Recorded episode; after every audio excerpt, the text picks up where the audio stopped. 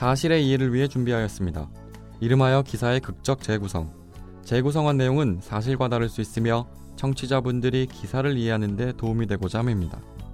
사실과 다를 수 있음을 유념하시기 바랍니다.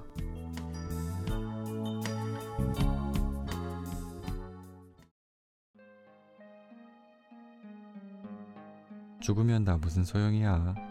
가끔이라도 찾아오는 손주들 손에 용돈이라도 쥐어주기 위해 일을 쉬지 않는 거라고.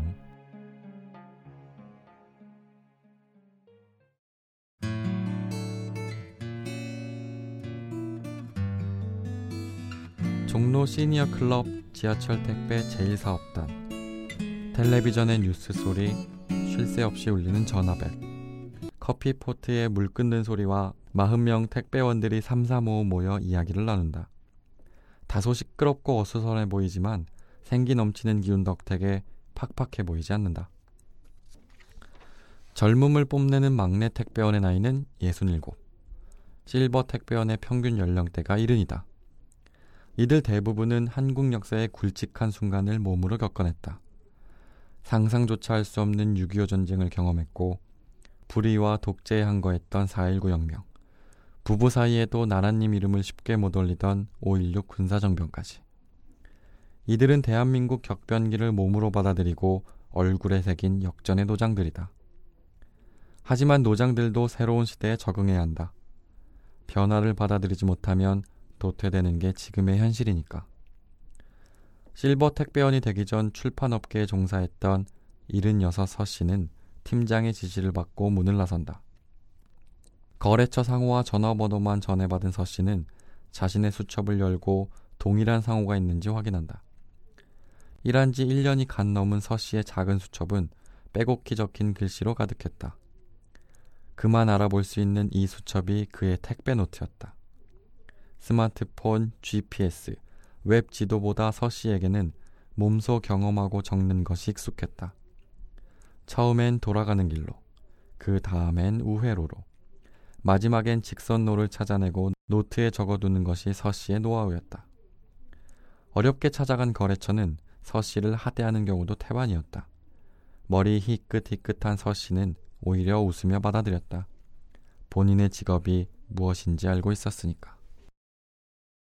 저기요, 이거 전달 잘해야 해요. 중요한 거거든요. 여기 주소 적어드렸으니까 찾아가시면 되고요. 아, 빨리 가져다 주세요. 택배비 얼마죠? 9,000원? 저번보다 비싸졌네. 자, 여기 만 원. 천 원 거슬러 주세요. 다행히 지하철이 무료라 서 씨는 교통비를 줄인다.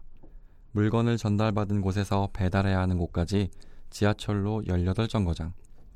하루 평균 두세 개의 물건을 배달한다고 가정하면 지하철 정거장 수만 60개를 지나친다.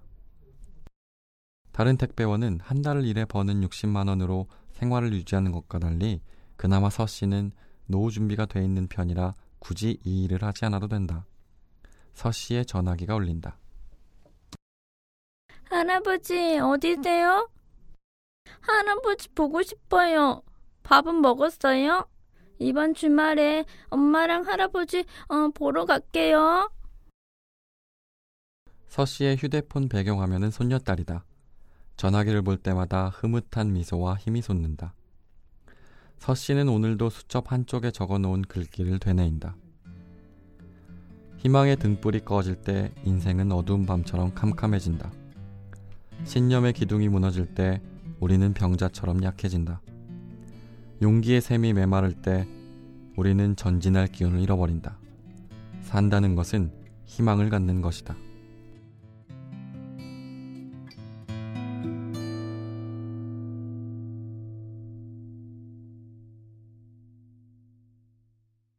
인간 수명이 평균 100세를 바라보는 가운데 퇴직 후 아파트 경비원, 청소부 등 다른 일을 하는 노인들이 늘어나고 있습니다. 오늘은 그중 사회적 기업인 유니콘 택배에서 배달을 하는 실버 택배원을 만나봤습니다. 올해 76 서 씨는 실버 택배원을 일한 지 갓 1년이 넘었습니다.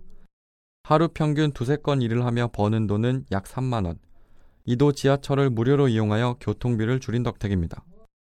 은퇴 전 출판업계에서 일한 서 씨는 노후 준비를 해놓은 반면 다른 실버 택배원들은 한 달 일해서 버는 60만 원으로 생활을 유지해야 합니다. 배달하기 위해 타는 지하철은 평균 18개의 정거장을 지나쳐 물건을 배달합니다. 젊은이도 버티기 쉽지 않은 거리입니다. 배달을 시키는 곳에서 하대를 받는 일도 허다하지만 실버 택배원들은 웃으며 응대합니다. 초고속 노령화 시대에 접어드는 한국. 몇 년이 지난 후 당신의 모습일 수도 있습니다.